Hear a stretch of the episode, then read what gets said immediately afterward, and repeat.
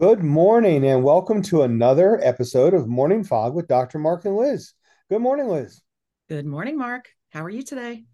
Oh, the same question and the same answer. Absolutely extraordinary. Awesome. Love the smile. Yeah, it's it's it's great. And you know that one of the things that helps in our world, in our business to make it extraordinary is we have incredible trust. Um, over the last several years, doesn't matter which side of anything you sit on. The fact is, is that trust has been shattered in a great number of ways. And the foundation of so many things that we do in life with our human relationships, personally, professionally, has to do with with trust. And when trust is broken in a in a relationship, uh, in a marriage, um, uh, in, in a job, uh, it doesn't matter where. Um, there's a lot of troubles that go with uh, with that. So uh, I think it's a great topic that we chose to spend a little bit of time on today. Yeah, and one of the things that we talked about was what is underlying trust. Uh, what's below that lack of trust is there's fear because if you can't trust, there's fear, and that's uh, there almost seems to be like this looming um, energy that people are feeling these days. And it's and it's definitely related it's definitely definitely related to what we've all been going through over the last several years. I mean my god we were all of a sudden one day we were out and we were free and the next day we were locked in our homes. You know i mean that's not a normal experience to go through. And then to have to slap masks on your face to go to the store and everybody's looking at you like you're a walking disease. And you could see the fear in people's eyes. Do you remember that Oh yeah, yeah. I, I mean, it was terrifying. One day we were, you know, you could walk past a person with a smile on, and the next day there's a mask and the fear in the eyes, and that's that was going on for years. So this trust was breaking more and more every day. Yeah, trust, uh, and and it continues to with with different things coming out from all sides, and but the the fact is is that trust is a required foundation to building strong and resilient communities. Yeah. That community could be a relation of one with a spouse or significant other. Uh, that community could be a family. It could be your, um, uh, uh, you know, community at, at large where you live, or it could be a national community or an international. But trust is critical to building strong, resilient communities. We have got to trust our neighbors, our coworkers, our fellow citizens or we can't really solve problems and create positive change. And um, we are seeing that more and more.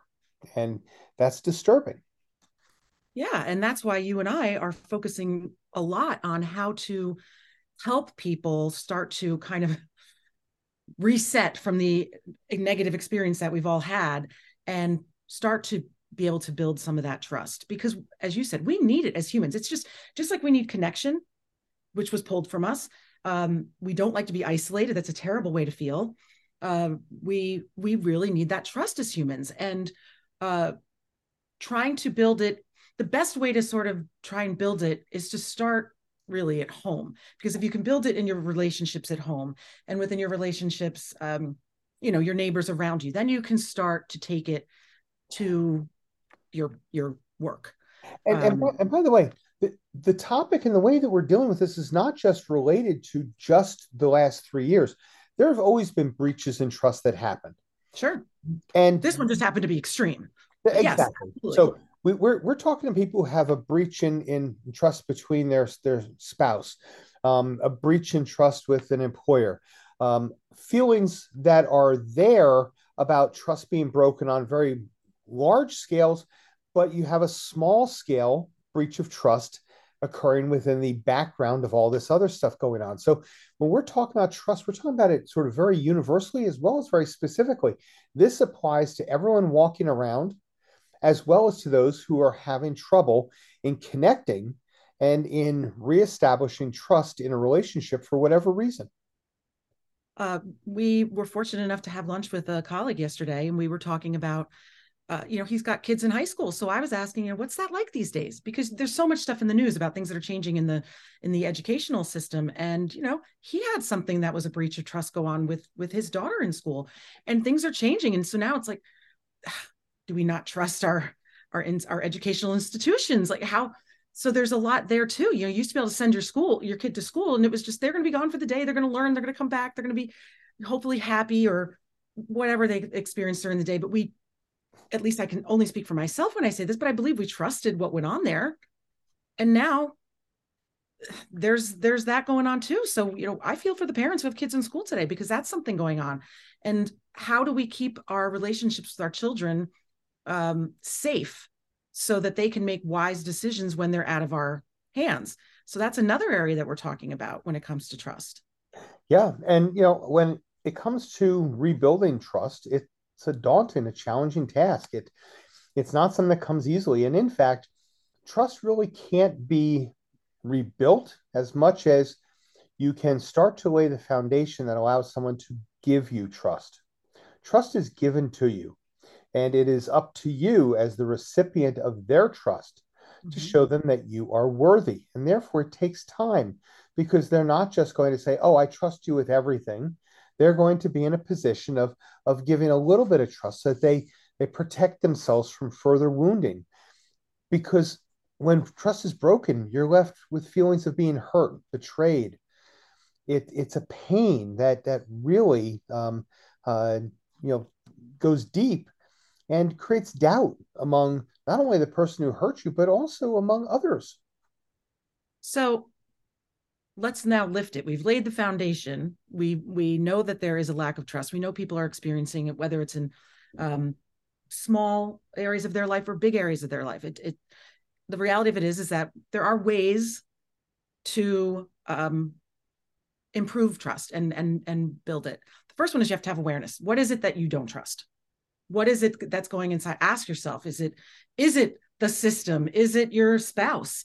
Is it your child? You know, um, uh, if they're you know some of these young kids are having issues with drugs and alcohol a lot of young kids are having issues with drugs and alcohol are you not trusting your child as they're walking out the door are you or are you not trusting the school system? Are you not trusting your boss? Are you not trusting your colleague? Where are your areas where you're lacking trust? And, and what can you do to to begin to protect yourself, but also to rebuild? And if you happen to be the person who was the breach of that trust, the breaker of trust, you've got to acknowledge it. The first step is acknowledging the betrayal of trust mm-hmm. to that person or that group of people. You have to acknowledge the damage that was done and you've got to own it. Um, and you've got to own it with with you know sincerity.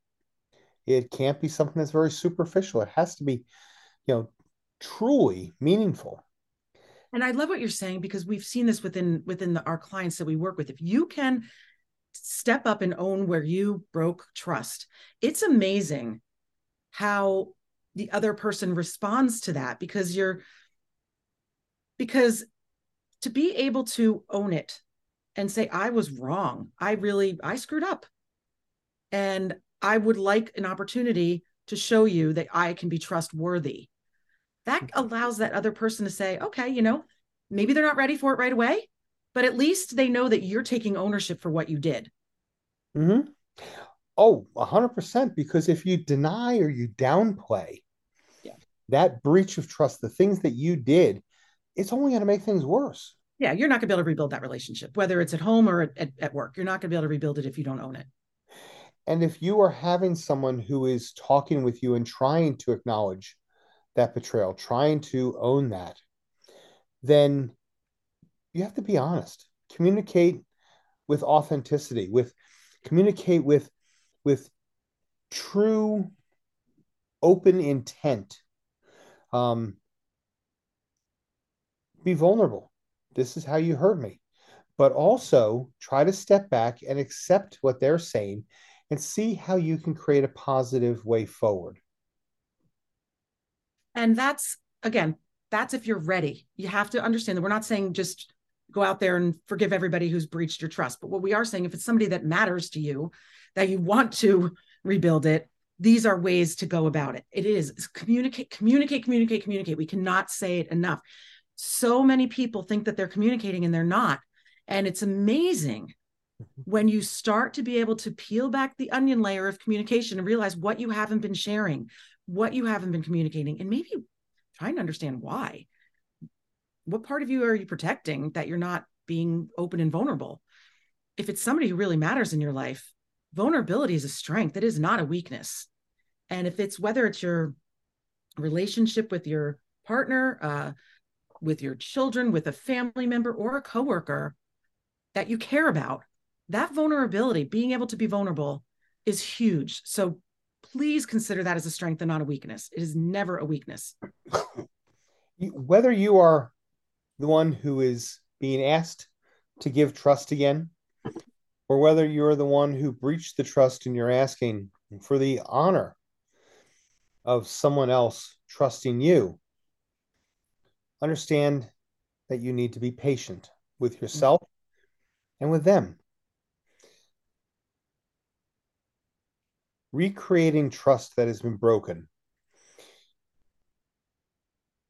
It doesn't happen overnight. It takes time. Uh, you can't rush the process. You can't force the process. You can't set a deadline when you first come together with someone, there's usually some trust. There is a um, conveyance of, of trust if you were introduced from some, you know, by someone else. But when it's broken, it takes time to heal. Mm-hmm. And it takes time to, again, when you breach trust, you create fear. And fear is what is left when there's trust is broken. Wow, this hurt. Why do I want to risk being hurt? Why want to do I want to risk um, having someone potentially take my money? Why do I want to risk, you know, whatever it happens to be? It's all about risk, about fear, about scarcity. Yeah, fear is very limiting. It's a limiting place to be. And yeah. we certainly don't want anybody to sit in that place because it's low energy. It's it's very difficult to find your way out of it. Mm-hmm. Um, so that's why if this is somebody that someone or a group or whatever that you do want to trust again that's great go about it with with the acknowledgement that mark said and have that patience if it's not somebody that you're ready to do that with then wait until you feel that you are ready and maybe you never will be uh, sometimes you have to be ready because it's your job sometimes it's it's where you work and you have to find a way to make it happen because it's how you make a living um, so it really depends on what your situation is but patience mark is so right um, building trust is a process. It is it is a marathon, not a sprint.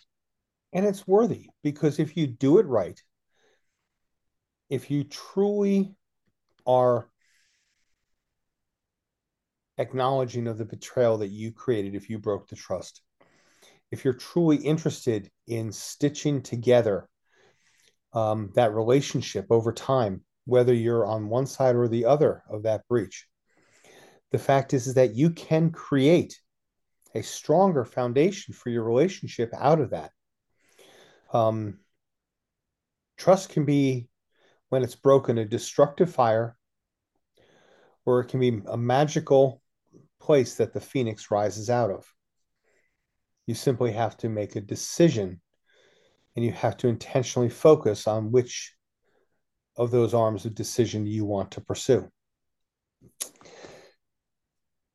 setting boundaries is another important part oh we can't say enough about setting boundaries too many people don't set boundaries they're they're at work at home uh, and boundaries are hard. I have to say they're not easy to set because sometimes you set a boundary and then somebody breaks it and then you think all right. And you know we we sometimes we get lazy about our boundaries. Like why bother?